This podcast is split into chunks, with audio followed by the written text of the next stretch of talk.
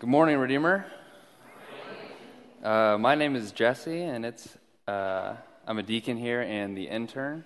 Uh, it's been a while since I've had the privilege to get up here and to preach to you all, and I can't say enough, but thank you. Uh, it's an honor and a joy just to be a part of such a solid community that that really loves Jesus and and wants to live for Him. Uh, and also just to see how much we've grown and the changes that we've gone through over the past three and a half years of existence. It's just been um, awesome to see. When Chris told me that uh, we were going to be taking a break from Romans and doing standalone messages, I'm like, I have no idea on what to preach on, right? He just goes, Well, you can do whatever you want. And I was like, the whole Bible. I, I didn't know I didn't know what to do. So I was I was thinking a lot just on that growth we've had and some of the growing pains even that that come along with that. Um, we're no longer a small group where everybody knows everyone. Um, don't get me wrong, I think that's good, but it can be hard sometimes to feel to feel unified with more people. We're going to get naturally just more more backgrounds. We're going to have a bunch of new Christians, which is awesome, old Christians. We're going to have uh, many young people and a couple old people. We're start, starting to see some more gray out there, which is awesome. Um, but it can be tough sometimes to feel like maybe we're, we're all on the same page, moving toward, move, my, yeah, if you're laughing at my dad, that, anyways, uh, so I knew, I knew I wanted to preach on something along the lines of unification and um, community in Christ and kind of what that should look like and how grateful we should be with what God has graced us with here. Um, so I was thinking about that, and then a couple weeks ago I had dinner with my brother, and he's getting married and on Saturday. Um, and I asked him, like, what's your wedding text going to be? And he said, Ephesians 1 through 4, 1 through 3. And it just, I, it clicked. I read it and it clicked. And, uh, I had the passage. So today we're going to be walking through Ephesians 4 1 through 6 um, and learning about the calling that we're called to as Christians and then some of the practical things that that implies. And then we'll paint a little picture of what the basis of our unity stands on and how that propels us forward with carrying on uh, the mission of Jesus. So if you'll stand with me and open your Bibles to Ephesians 4. Uh, in your rows, you can find some hardback ESV Bibles. And that's on page, the text is on page 977. If you don't have a Bible, then out on the connection table here in the gym, we have um, some Bibles that you can just take on your way out, and that's our gift to you. So, yeah, Ephesians 4 1 through 6. Paul says this I, therefore, a prisoner for the Lord, urge you to walk in a manner worthy of the calling to which you have been called, with all humility and gentleness, with patience, bearing with one another in love, eager to maintain the unity of the Spirit in the bond of peace. There is one body and one Spirit, just as you were called to the one hope that belongs to your call one Lord, one faith, one baptism, one God and Father of all, who is over all and through all and in all. This is the word of the Lord. Let's pray.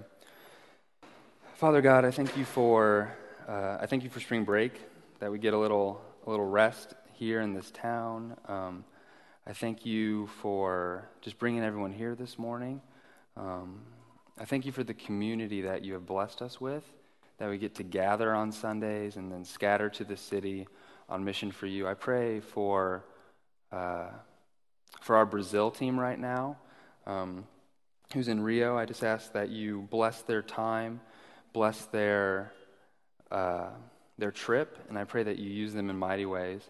Um, and, for, and just overall, I just thank you so much for for Jesus and um, that He died for us, and that we can that we can rest in Him and find new life in Him. And all of this is in His name that I pray. Amen so you can have a seat. Uh, before, before we dive in, I want to kind of make sure we have a clear picture of the points that I'm going to walk through. Uh, number one, I'm just going to talk kind of about our high calling, our calling as, as Christians, and then two, how we should walk in a manner worthy of that calling. And then three, that we're unified by Christ, and this propels us to be on mission. So the first point, our high calling. Uh, the letter of Ephesians was written by the Apostle Paul. This letter has two main parts to it. The first part, chapters 1 through 3, deal with some really grand truths of the Christian faith. And then starting in chapter 4, where we're at today, Paul begins to write about the function of the church and God's plan for all of history. And he starts with urging us to walk in a manner worthy of our calling. This is what he says I, therefore, a prisoner for the Lord, urge you to walk in a manner worthy of the calling to which you have been called. So it's important to note that right away, Paul is not saying we should try to earn favor in God's eyes. What he is saying is we should understand how much our position in God's favor deserves from us. So, Paul is not afraid of the practical. We preach grace here and we believe in that like it's just nobody's business. We can do nothing to earn God's favor. It is all his work from start to finish, but Paul believes it is important for us to notice this grace and to be overjoyed and to respond appropriately. John Piper says it like this in commenting on verse 1. He says, quote, "The focus is not on our worth, but on the worth of our calling." So that's what we're talking about here. Chapters 1 through 3 lay out what is meant by this high calling, right? To which we have been called, and here are some of the key verses. I'm going to put them they're going to be up here, but I didn't write them all out just because I don't want you to feel like you have to scramble and write it all. But um, you can just write the verse references down. 1 through 4 says this He chose us in Him before the foundation of the world. 1 7. In Him we have redemption through His blood, the forgiveness of our trespasses, according to the riches of His grace. 113. We are sealed by the Holy Spirit who guarantees our preservation forever. I'm paraphrasing. 2 5. Even when we were dead in our trespasses, God made us alive in Christ. 2 11 through 22. All believers in Christ are one and are being built up together. So Paul is talking there specifically about Gentiles and Jews, but that means people from all ethnicities, all education levels, cultures, backgrounds, countries, income levels. People from everywhere and anywhere are being brought in to the church of Christ. Paul goes on to say in chapter 3 that the church here on earth is being used to make known the wisdom of God, not just here on the planet, but to the rulers and the authorities in the heavenly places. So, if those first few chapters don't explain what an amazing purpose we have, been, what we've been created for, and what we've been called to as Christ followers, And I really don't know what could. Ephesians is kind of like an abbreviated version of the book of Romans that we've been studying through, right? It explains all these huge truths in just very short and beautiful ways. So that's kind of a snapshot of what God has done and is doing. And I would argue that as Christians, we have the highest calling that anyone could be called to. To be called by God to live for his glory. And what's so awesome is we don't have to measure up. We don't have to measure up to be okay. Christ already did all the work. So think about some high callings in our world today, maybe uh, a political office or an athlete with a high level exposure, a movie star, a big job, whatever. Now think about how often people fail in those positions, whether morally or they just don't get the job done. Well, we've been called to an even higher calling than any place in society can put us. And the beauty is that we can do nothing to fail God. God is working out his plan with or without us. And in a weird way, that is a freeing thing. He extends grace and mercy to us and says, Follow me and rest in him and live in his power. So, how do we live now in a manner worthy of that calling. It's really quite amazing what, what Paul says here. He goes on to say, with all humility and gentleness, with patience, bearing with one another in love, eager to maintain the unity of the Spirit and the bond of peace. So there's no grand plan of like how to live in a worthy manner. In fact, all we get are just like some simple character traits. We get a couple of ways to live, and that leads us to love and deeper unity. These traits are evidence of, of, an, of a life that is changed by Jesus. And Paul starts with two foundational traits. First, and probably at the foremost, we must walk in humility. This, this trait is, is a direct opposition to what was considered a good quality back in the time that Paul is writing, and I would, I would say even today, right? Before Jesus came and showed that true humility is actually a trait to seek after, the culture viewed humble people as weak, and the word literally meant like cringing and cowardly. So, Christian humility comes, though, from, an under, from understanding ourselves at a deep, deep level, a kind of self knowledge and um, coming to terms with the reality of our state as humans. William Barclay, in his commentary on Ephesians, he says this about humility It is the virtue by which a man becomes conscious of his own unworthiness in consequence of the truest knowledge of himself. To really face ourselves can be like the most humiliating thing. Most of us like to dramatize ourselves. In our heads, we think that we're really not that bad, or we like to be in the spotlight, and we like being the hero, someone that others look up to. We like that feeling of being liked, or of being needed, or maybe even desired. When, when I was younger, I had some really inflated thoughts of myself. Like, like most high school students, I started to become pretty independent, and I finally understood some things, which made me immediately think that I knew everything. High schoolers, you don't know everything. Uh, I had a girlfriend, and I was getting varsity letters at a big school and big sports, and I thought I was the man. I would just be like walking through my high school, and I would wear sweatpants, not these nice jeans you see me wearing today. I'd be wearing sweatpants, and that just kind of shows you how delusional I was because I thought it was cool. And I would go, I'd go walking through and give a little smile to the ladies. and I would throw my peace sign to my bros. And needless to say, I had a very inflated view of myself. And then later, in, my, in, this, in the summer, going into my senior year and throughout, honestly, the rest of my life, God has humbled me. Right? Over time, I saw just massive failures and weaknesses and, and how terrible a person I was apart from the work of Christ. God is absolute perfection, and to satisfy that perfection is impossible to do on our own. We can do just fine if we live lives comparing ourselves to others, but when we compare ourselves to a holy God, we quickly see how we are nothing. Someone may think they're a good basketball player and then they watch Steph Curry play, right? Someone might think they're the smartest and most articulate theologian and then they read one of Paul's epistles. Someone might think that they're a good composer and then they listen to Mozart or a good guitar player and then they listen to Jimi Hendrix or something. Barclay says this If we compare ourselves with our neighbor, we may well emerge very satisfactorily from the comparison. But the Christian standard is Jesus Christ and the demands of God's perfection.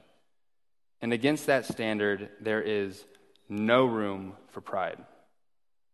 And he goes on to say, We're creatures, and for the creature, there can be nothing but humility in the presence of the Creator. So, humility comes when we see what we are apart from God, and we see how holy God is, and we realize what He has done for us in Christ's death and resurrection. Once we understand that, we can be moved to walk humbly. When we face each other as brothers and sisters, we don't have to be superior. We don't always have to be right. We humbly walk into each other's lives and situations and we care for one another because that's what Christ did for us. Then we move on to gentleness. This is the other building block, along with humility, that leads to love and unity. Gentleness can also be translated meekness. In our culture, gentleness, uh, that usually just means like compassionate or nice, or maybe means just having like a physical calmness, like maybe you talk soft or something. And, and while some of those are definitely aspects of this quality, the gentleness we see here in Ephesians is not, is not what our culture views as gentleness. Aristotle, the great thinker, liked to define virtues as a means between two extremes. So on, on one end, he would have an excess of a quality, on the other end, there would be like a defect of it. So for gentleness, or in right in between, there would be that would be the right proportion of that quality. So he he would define gentleness as being between angry all the time or never angry at all. And the man who is meek or gentle is someone who is angry at the right time and never angry at the wrong time. So I think Paul would affirm that idea of gentleness. It's okay to be angry at injustice and evil and oppression. And in fact, it's probably not a good thing if you never get angry when about the bad things in this world. But gentleness also has an aspect of meaning power under control. That's usually what we say meekness is. Jesus is the great example of this. We're talking about the God of the universe who, at any moment, could just destroy anybody for saying anything bad about him, but instead, he went to the cross for us. Right? Instead of using his power, he remained gentle and he controlled it so he could bring about salvation for all of us people. I often think of what I would do with that power, right? Like somebody kind of looks at me funny, and then I'm just like, gone. Get out. Or I work at, I work at Soma, which is a coffee shop in town. Um, and sometimes people like to get in line and they don't really treat, they don't like to act like I'm a person. And when they do that, I like to just think, man, what could I do? Like just displace them to West Lafayette or or something like that. I'm, I'm sorry, I'm sorry. I, I joke, but what I'm getting at is we, we do easily abuse with our power, we do easily abuse our strengths. But we're called as Christians to live gently, to, approach, to approach each other in a spirit of meekness, knowing that we're, we're lowly and Christ is the one that's working through us. So we don't get angry at the wrong time with one another. When someone does something that offends us or it hurts us, we can remember what Jesus endured for us. We approach conflict always between brothers and sisters with the end of reconciliation in sight. As members of the body of Christ, we have to show to each other and the world what humility and gentleness looks like. So, those two qualities are the building block traits of the others that follow. Once we grasp what it means to be humble, once we understand what it means to be gentle, then we can be patient. We can move on to patience. Or long suffering is another way that this can be translated. This long suffering is the quality that approaches everything with an attitude of not giving up or giving in. I say humility and gentleness are like building blocks. Uh, because I don't think without, I think without them, long suffering would be impossible, right? If someone thinks so highly of themselves, then they're going to go around being impatient because other people just don't get it. When we are humble, we approach others with the spirit of patience, right? Christ is so patient with us, and because of that, we're free to be patient with others. We walk through each other's trials, tribulations, and sufferings. As brothers and sisters in Christ, we are called to suffer with one another. Like Susup, suffering right down here. this, one, this one's hard in our culture. The culture of comfort and security and independence infiltrates our churches, whether we see it or not. It really, really does. Because when someone comes with real needs, It can be really hard to help out sacrificially. And in fact, one of the easiest things we do is probably just give our money. Right? Like, I will give that person all the money in the world if they will just get off my back and not ask me to stop what I'm doing or to give up my plans or to go out of my way to help them. Right? But we're called to walk in patience and long suffering through all the muck and the mire and the grime of each other's lives. And that means also walking through people struggling in sin. Remembering we don't sanctify people, God, through the Holy Spirit, is sanctifying them. But we're simply called to long suffer as they work through the mess that sin leaves in their lives and that excess residue that kind of just spreads from that. We're called to truly care for them. So, moving on, we also see that we are to bear with one another in love. I really like that Paul uses the word bear here. He's obviously not naive to what is going on in the churches, right? Even in Ephesus. He knows that churches are just kind of like just like a like a mosh pit of messed up people and redeemer is that i like i like the line and i don't i don't know it exactly but it's something about like where churches are not just clubs for for the holy and the righteous but hospitals for the sick right paul knows it is a struggle to bear with one another in love people are difficult to be around we can all, we can all shake our heads and be like, yes, yes, that's me, right? Not, oh no, I thought of that other person difficult. No, we're the difficult people. But the wonderful thing is, we're still called to bear with one another, we're still called to love. And we can because of the love that Jesus has shown us. So, Paul ends all of these practical verses with a call to eagerly maintain the unity of the Spirit in the bond of peace. So later on in chapter 4, verse 13, Paul is talking about attaining the unity of faith. So we know that we are being built up as a church, right? A universal church. We're being built up, and someday we will all be unified. And in a sense, that unity has been already accomplished, but in another sense, we're also called to maintain that unity, right, by the power of the Spirit. Our unity has been purchased by Christ, but we're called to really live that out and show a full expression of what that means to the world here and now. So we learn that we're to be eager to maintain the unity of the Spirit. Literally, like we want to be unified. Think of something that you really want to do, or maybe somebody that you just really want to see. Imagine how eager you would be if you knew you could go do that thing or you could see that person, you'd be pretty eager to get there. You'd probably be thinking about it a lot, it'd be on your mind, and as soon as you had the opportunity, you jump on it. That's the type of eagerness that Paul is talking about. We're eager to keep unity amongst one another.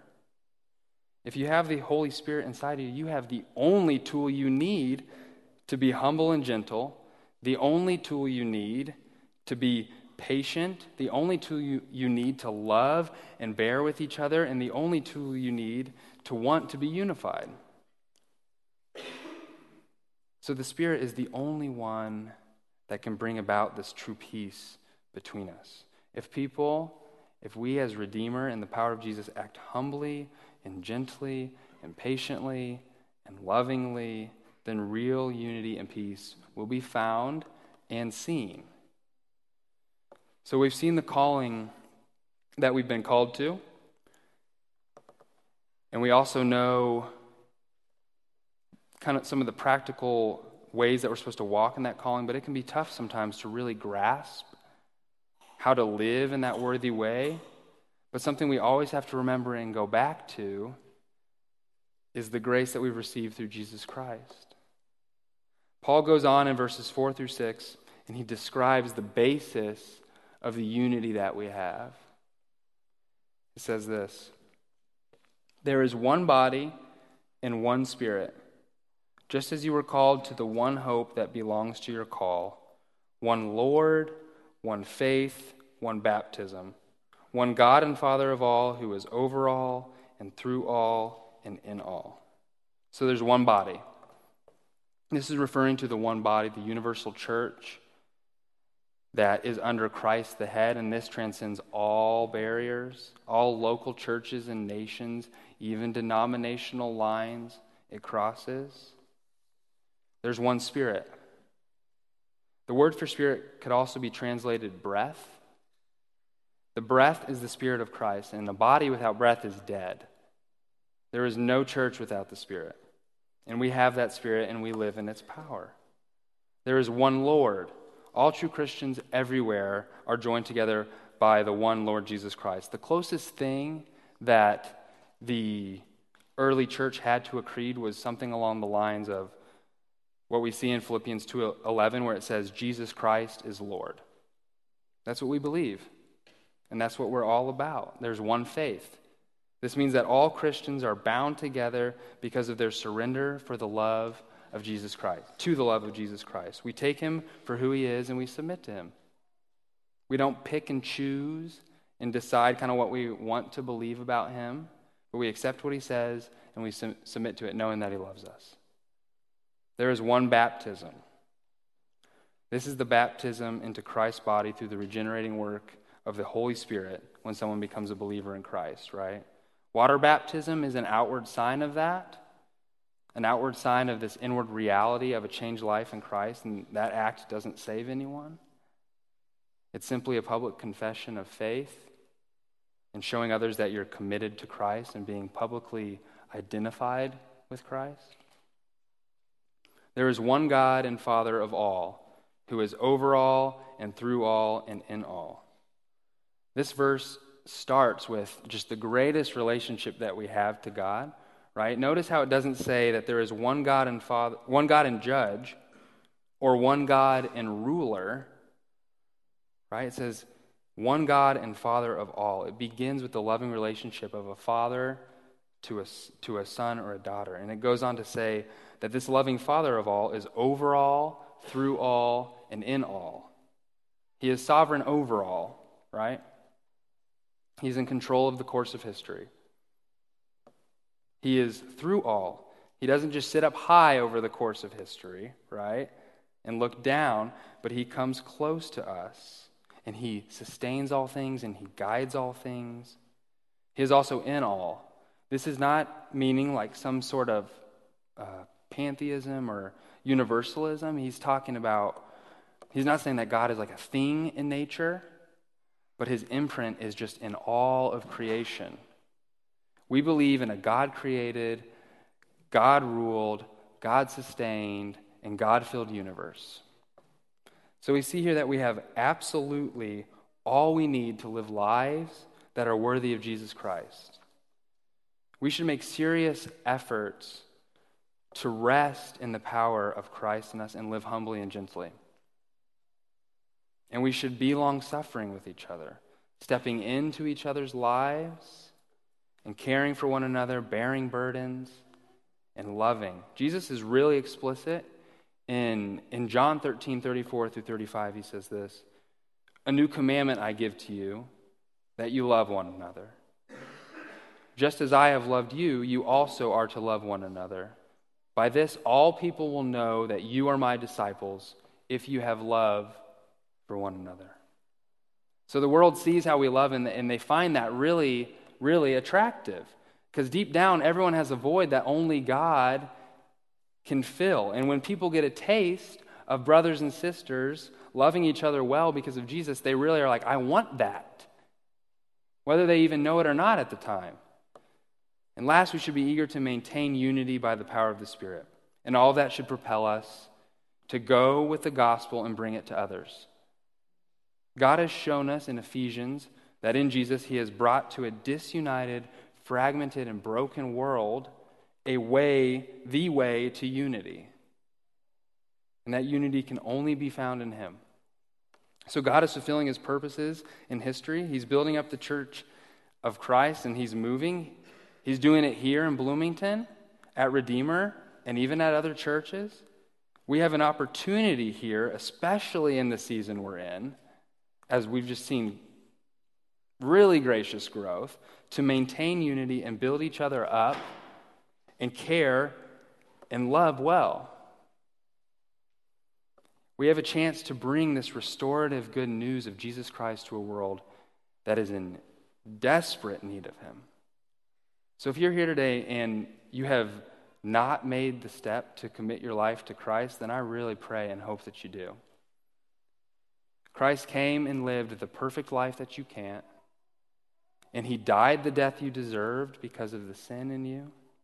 You can't do enough things to be right with him. You just need to simply put your faith in Jesus and rest in his grace. For those of us here who have accepted Jesus, then we need to be reminded of the exact same things. Only in him can we really be humble, gentle, patient, loving, and be unified. Jesus has accomplished everything for us, so we must respond in faith and out of the overflow of the joy we have in what Jesus has done, and solely in the power of the Spirit, live lives that are worthy of our calling. So now we're going to move into a time of communion. Uh, this is a time where believers come forward and we share in remembering what Christ has done for us on the cross. If you've not yet accepted Jesus as your Lord and Savior, then take this time to respond and to do that and to turn your life over to Him and feel His peace and joy. Uh, here at Redeemer, if oh, also if, if you want to talk with someone about that, Pastor Matt will be in the back here, and some other people will be here who will pray with you and talk with you. Um, here at Redeemer, we we tear off a piece of the bread and we dip it in the cup. We have juice and wine to take just as your conscience leads you. The wine is on the ones marked with twine. I think they have the twine. Yes. Cool. So let's pray. Father God, I thank you for this morning. Uh, again, I just thank you for what a joy it is to gather uh, as your church, to gather with brothers and sisters and people who want to love you. I just pray that um, you move in a mighty way here in Bloomington. Even now, over spring break, as the city is half empty, I just pray that you still move. Uh, be with everybody who is away from us today and um, traveling around. And I just pray that as we, we leave here, we, we rest in the power of your Spirit and in Jesus, and that you just move us to be on mission for you and everything. And it's in your Son's name we pray. Amen.